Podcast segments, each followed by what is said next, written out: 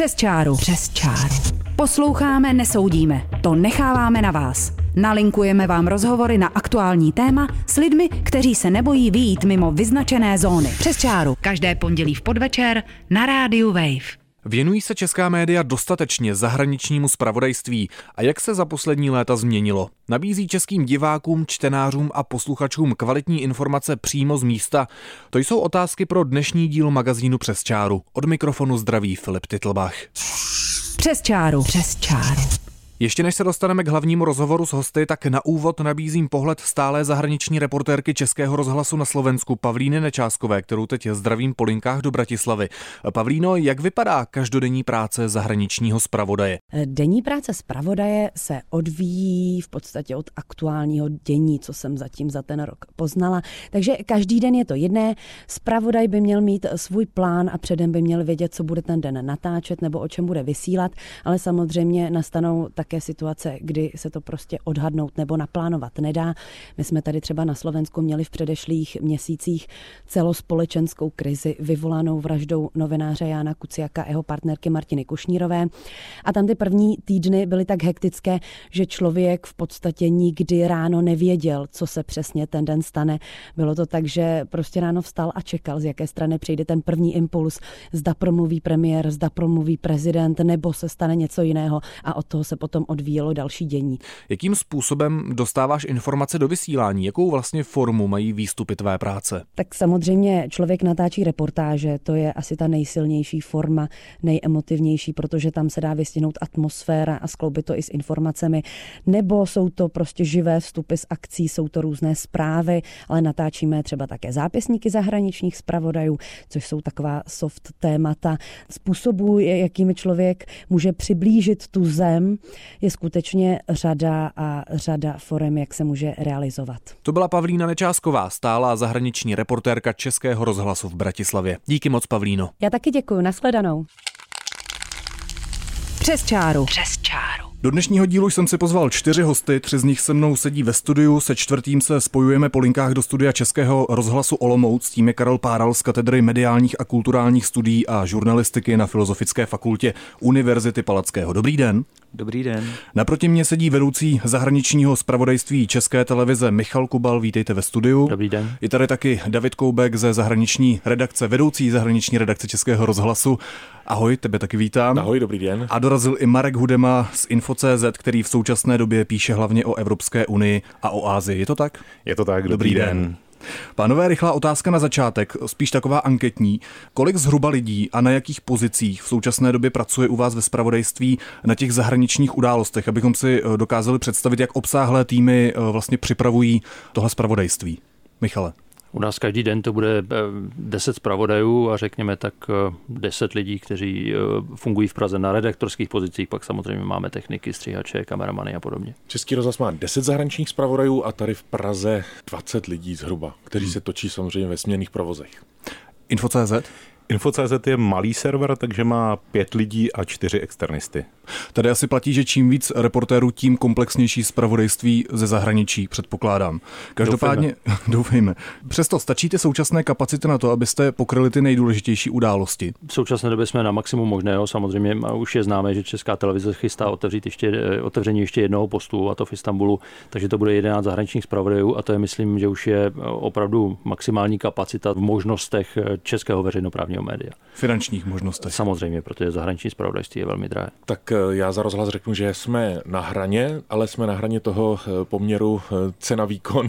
Řekněme, to znamená, že s tím, co máme, tak se snažíme pokrýt co nejvíce. Myslím, že se nám to daří, ale skutečně taky jsme pod jistým tlakem a taky bychom asi rádi, aby těch lidí v tom zahraničním zpravodajství bylo víc a to asi možná mluvím za všechny. Jak je to v soukromém médiu? Je to v podstatě stejné. Samozřejmě bychom byli rádi, kdyby nás bylo víc, ale dokážeme pokrývat to nejdůležitější. Já si myslím, že problém je v tom, že na rozdíl od doby několika let zpátky se nyní dějí často současně různé věci, které se životně dotýkají Evropy i České republiky a které je třeba pokrýt a kde je potřeba mít lidi, kteří mají určitou zkušenost a vhled do těch věcí. Předávám slovo do Olomouce Karlu Páralovi. Karle, jak jste spokojený s kvalitou českých médií a jejich zahraničního zpravodajství? je to doména především veřejnoprávních médií. Co se týče soukromého sektoru, tak až na pěkné výjimky vašeho hosta ve studiu se dost často dělá to zpravodajství z Prahy a agenturní. Tady bych možná připomněl, že i ČTK měla původně mnohem více těch zahraničních zpravodajů, nebo to byl ten počet zhruba že podobný, jak má dnes Český rozhlas nebo Česká televize, a že jsou jen 3, vidím přeci jenom jako stále obrovský deficit, vzhledem k tomu, že tady už dříve něco fungovalo a dnes nyní nefunguje. Jinak já osobně s uspokojením sleduji, že se rozšiřují vlastně ty kapacity i v České televizi. Mimo jiné je důležité, že vznikají i dobré specializované pořady. Ono zpravodajství samo o sobě je v celku drahou záležitostí a zvlášť to zahraniční. Pokud někam vyšlete stálého zahraničního zpravodaje, musíte mu platit spoustu věcí. Jak pravděpodobné je, že by česká média rozšiřovala posty stálých zpravodajů přímo v zahraničí? A to je otázka na hosty tady v Praze ve studiu i na vás, Karle, v Olomouci, když to sledujete takhle z dálky, a tím nemyslím, že by Olomouc byla daleko. Vzhledem k tomu, jaké jsou právě finanční možnosti, těžko předpokládat, že najednou tady budeme mít zpravodaje v Jižní Americe nebo v Africe. Když jste hovořil o Jižní Americe, tak se David Koubek zasmál, protože byl dlouholetým zpravodajem Českého rozhlasu právě na tomhle kontinentu. Davide, proto teď otázka míří na tebe. Jak to vypadá s rozširováním postů zahraničních stálých zpravodajů u Českého rozhlasu? No, jestli je 2,5 roku dlouholetý, tak to jsem docela rád, ale já jsem byl po dlouhé době prvním a posledním zpravodajem v Jižní Americe, a když jsem jednou, k tomu se váží taková historka, když jsem se bavil s naším ekonomickým ředitelem, tak jsem mu řekl, on se na mě tak smál a říkal: "Jo, vy jste ten z Brazílie." Já jsem říkal: "Ano, a kdybych já rozhodoval o tom, jestli otevře Český rozhlas post v Jižní Americe, tak bych asi řekl, že ne, pokud bych byl na místě jeho." To znamená, musíme vždycky vážit peníze, a samozřejmě, když se rozhlasový poplatek, to znamená hlavní zdroj příjmů Českého rozhlasu a v případě České televize zase koncesionářský poplatek, nezvyšuje a není tady úplně půda pro to, aby se zvyšoval, no tak a všechno jiné se zdražuje, tak úplně není kde brát. Český rozhlas bohužel teď bude snižovat počet zahraničních zpravodajů. Je to, doufám, jenom přechodná doba, hlavně třeba v Polsku, což je sousední země, velká sousední země, kde se děje spousta zajímavých věcí, tak tam doufejme, že po tom přerušení, které nastane někdy v létě, tak zase budeme mít zahraničního zpravodaje. No a pak snížíme ještě počet zahraničních zpravodajů u francouzského zpravodaje, protože tam zatím jednak je to tedy ekonomická záležitost a jednak je to země, která se, řekněme, dá pokrývat, když přivřeme trošku oči, z Prahy. Michale, vy už jste zmínil, že je to hraniční, že už máte docela dost zahraničních zpravodajů v kontextu ostatních českých médií. Ale přece jenom je pravděpodobné, že by Česká televize v budoucnu ještě rozšiřovala ty posty. To bylo důležité to v kontextu českých médií, protože samozřejmě my všichni si tady dovedeme představit mnohem širší a hustší síť zpravodajů. Myslím si, že v nejbližších letech opravdu další rozšiřování do úvahy připadat nebude, a je to hlavně kvůli těm, řekněme, poměru cena výkon. Snažíme se opravdu za co nejnižší cenu dodávat co nejvyšší výkon, ale ta cena samozřejmě není malá. Posloucháte pořad Přes čáru na rádiu Wave, u mikrofonu je Filip Titelbach. Info.cz deklaruje, že se orientuje a chce se ještě víc zaměřit na zahraniční zpravodajství. Jaké formáty děláte a připravujete? Ptám se na to, jestli jde o redaktory, kteří přebírají zprávy ze zahraničních zdrojů nebo ze zahraničních médií, nebo přímo vyjíždíte, dejme tomu, do válečných konfliktů, nebo budete posílat týmy přímo do těch autentických zemí, kde se opravdu ty události dějou? Je to obojí. Tam je jednak snaha zachytit co nejrychleji tu zprávu, dát takový základní přehled. Potom je tam druhá věc, to je to, že redaktoři vyjíždějí tam, kde se něco děje. To znamená, že například teď kolega Pavel Novotný je v Jeruzalémě a na západním břehu Jordánu, kde probíhají nepokoje. Já se například chystám do Singapuru, pokud se tam uskuteční schůzka Trumpa s Kim Jong-unem. Pokrývali jsme různé evropské volby. Kolegyně Lucie Bednárová jezdí pravidelně do Bruselu a tak dále. A tu třetí věc, kterou máme, to jsou, že máme i spolupracovníky, nebo si sami děláme poměrně dlouhé a hluboké analýzy některých věcí, trendů v politickém, ekonomickém vývoji, tak, aby jsme dali čtenářům tu úplnou informaci. Bohužel na rozdíl od veřejnoprávních médií nemáme žádné zahraniční zpravodaje. Myslím si, že ta doba, kdy soukromá média měla zahraniční zpravodaje, bohužel už skončila. Už je navždy pryč? Já si myslím, že pravděpodobně nevím jestli navždy, ale určitě na nějakou dobu. David Koubek kroutí hlavou nesouhlasně. No, že mně se to nelíbí, ale je to tak, no. My jsme tady asi všichni fanoušci zahraničního zpravodajství, jak se nám nelíbí, že omezují peníze na zahraniční zpravodajství. Já si také myslím, že to není dobře, protože ten stálý zpravodaj, i když se to nezdá, tak tím, že je na místě, dokáže získat informace, které se tomu, kdo tam jenom jede, byť třeba i na další dobu, těžko získávají, má lepší kontakty, lepší přehled. Na druhou stranu jsou tam poměrně vysoké náklady a soukromá média, stejně jako veřejnoprávně, jak zde bylo řečeno, musí měřit ten poměr cena výkon. Posluchači Rádia Wave na začátku nebo v úvodu dnešního pořadu slyšeli, jak zhruba vypadá práce zahraničního zpravodaje na Slovensku. Pavlína Nečásková popsala takový ten denní chléb stálého zahraničního zpravodaje. Karle, jak jste spokojený s těmi formáty, které nabízí veřejnoprávní i soukromá média v Česku? Tady bych zase hovořil především o těch veřejnoprávních, že tam došlo k určitému posunu dobrým směrem. Samozřejmě je to způsobeno především s rozvojem technologií, takový oblíbený výraz, ale je to tak, protože nejsou tak daleko doby, kdy všechno bylo mnohem pomalejší, přes satelit a tak. Nicméně podle mě stále zůstává primární a dominantní ta osobnost toho konkrétního zpravodaje a jeho rukopis osobitý, který je do toho zpravodajství schopen dát, a to nám jako 50 Skypeů jako s tímhletím nepomůže. A mají česká média takové osobnosti, které to zahraniční zpravodajství dělají? Já si myslím, že některá určitě ano, bohužel. Která a jaké? Tak Český rozhlas, Česká televize, ale i některá soukromá média, byť to jsou jako spíše výjimky, tak spolupracují jako nebo mají některé své lidi, kteří se specializují na určité oblasti. Že bohužel někteří, kteří byli výrazní, teď místo toho uvádějí třeba hlavní zpravodajskou relaci, místo aby nám dělali ze zpravodajství. Zdravíte Michala Kubala, předpokládám. Taky zdravím do Olomouce. A co jsem to chtěl říct? To je zajímavá otázka. Ptal jsem se na to, jestli jste spokojení s těmi formáty, která nabízejí veřejnoprávní soukromá média v Česku. Já možná doplním, nebo moje kritická otázka na moje hosty zní, jestli by novináři neměli víc chodit do těch, dejme tomu, válečných konfliktů, což je hraniční samozřejmě událost nebo situace. A neměli by být víc vidět přímo v těch konkrétních autentických případech, místo toho, aby stáli před kamerou, dejme tomu, někde v hotelu a za nimi se rozplývalo nějaké město, aby bylo vidět, že jsou opravdu na tom místě. Stejná otázka i na Český rozhlas, i na Info.cz. Jestli dostatečně chodí čeští zpravodajové zahraniční přímo do těch událostí? Já si myslím, že ano. Myslím, že ti, kteří vyjedou, tak skutečně už na tom vlastním místě se chovají tak, jak se novináři chovat mají.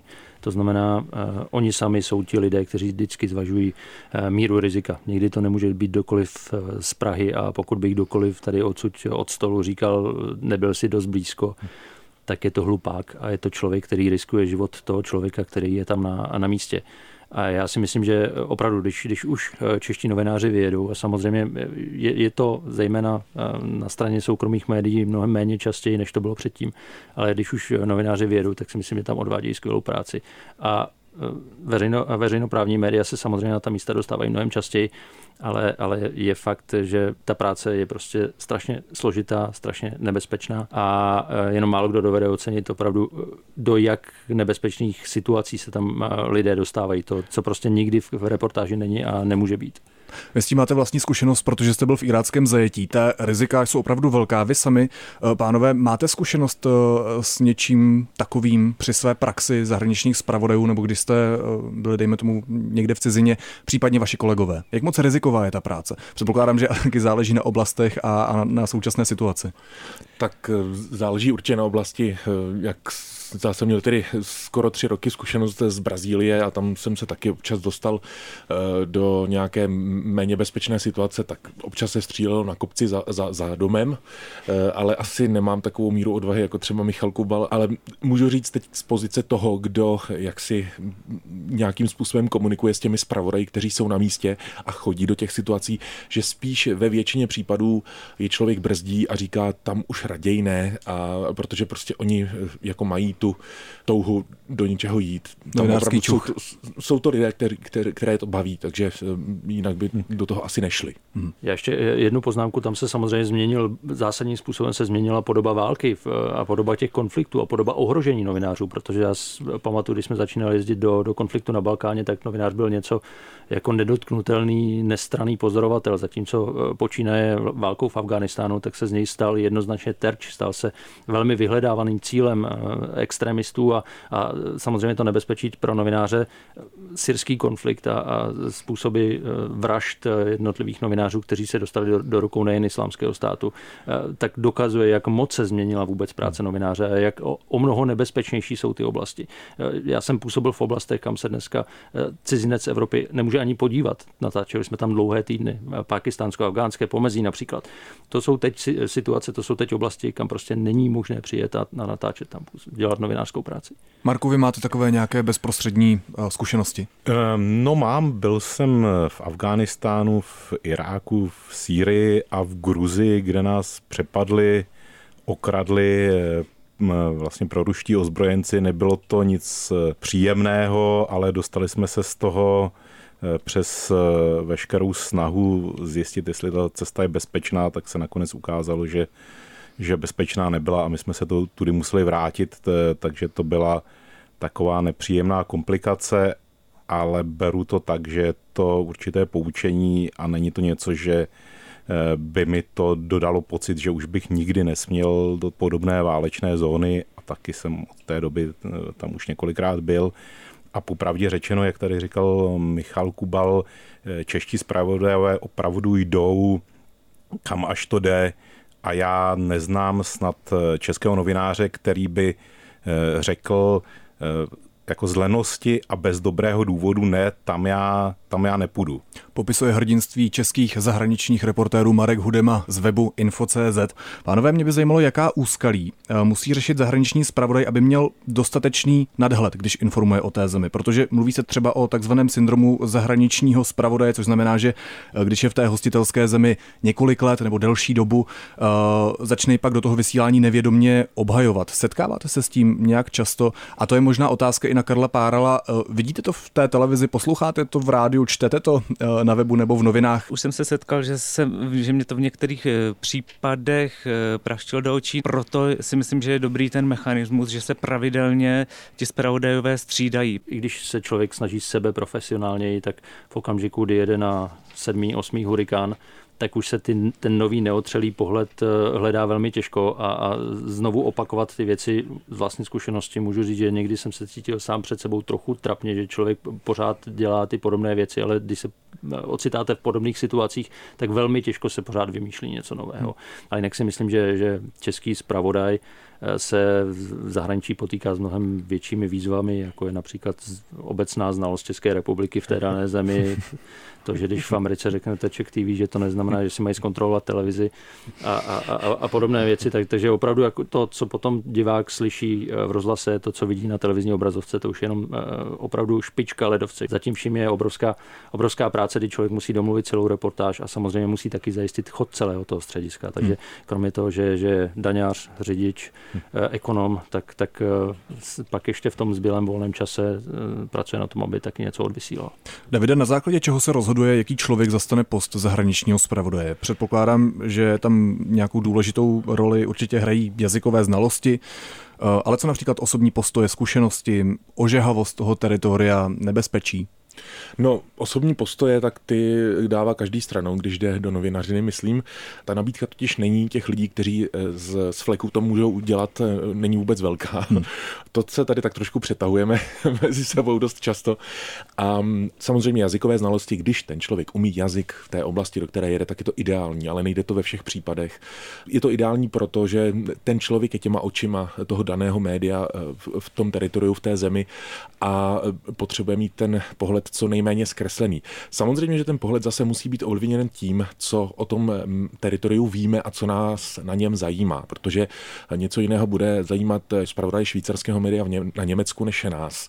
To znamená zase, i to je možná ten syndrom trošku toho, že člověk začne trochu načichávat tím nebo přirůstat k té zemi, ve které je, a přestává vnímat třeba ty problémy, které my vzhledem k té zemi máme z toho našeho českého pohledu, a té zpětné vazby není nikdy dost. To znamená, že z Prahy někdy přijde často přijde nějaká objednávka, ale tím, kdo nabízí ty věci, tak je ten člověk na tom místě, a proto je právě dobrý ten princip rotace. Marku, David tady popsal, že těch zahraničních zpravodajů nebo lidí, kteří tenhle post můžou zastat, není úplný dostatek u nás v Tuzemsku. Je pro vás náročné sehnat někoho, koho můžete vyslat do nějakého konfliktu, do nějaké oblasti?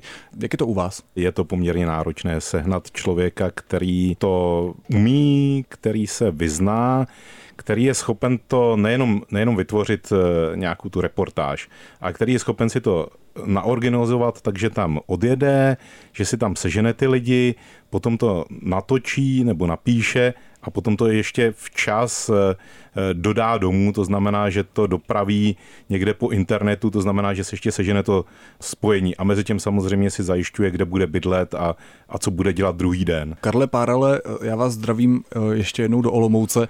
Vy učíte na katedře žurnalistiky nové novináře, kde je problém? Nevím, jestli to lze vnímat jako problém. Vždycky je to tak ve struktuře nějaké toho ročníku, že tu vůli a touhu zabývat se zahraničním zpravodajstvím má jen určitá malá skupina. Většinou v nějakém tom ročníku máte určitý podíl, že těch sportáků, někdo se zajímá hodně o kulturu.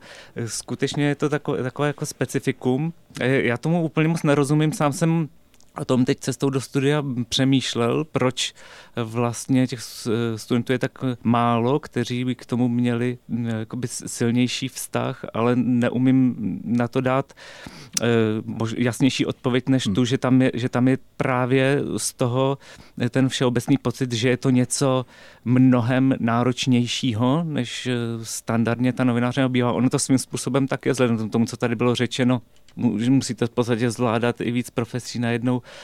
Takže my můžeme ty lidi k tomu podněcovat, ale samozřejmě, jestli někdo prostě nechce, tak nechce. Na druhou stranu vždy se část lidí, jako kteří se tímhle tím chtějí zabývat, jako najde. Jo? Takže to je zase jako povzbuzující. Já si myslím, že tady si musíme uvědomit, že postupně dozrála zase generace novinářů, kteří jsou už nyní zkušení, kteří umí zase vést ty mladé. Že? Máme tady už teďka čím dál víc zkušenějších editorů a když to takhle jako bude dál, tak postupně by se mohlo rekrutovat více těch zahraničních zpravodajů.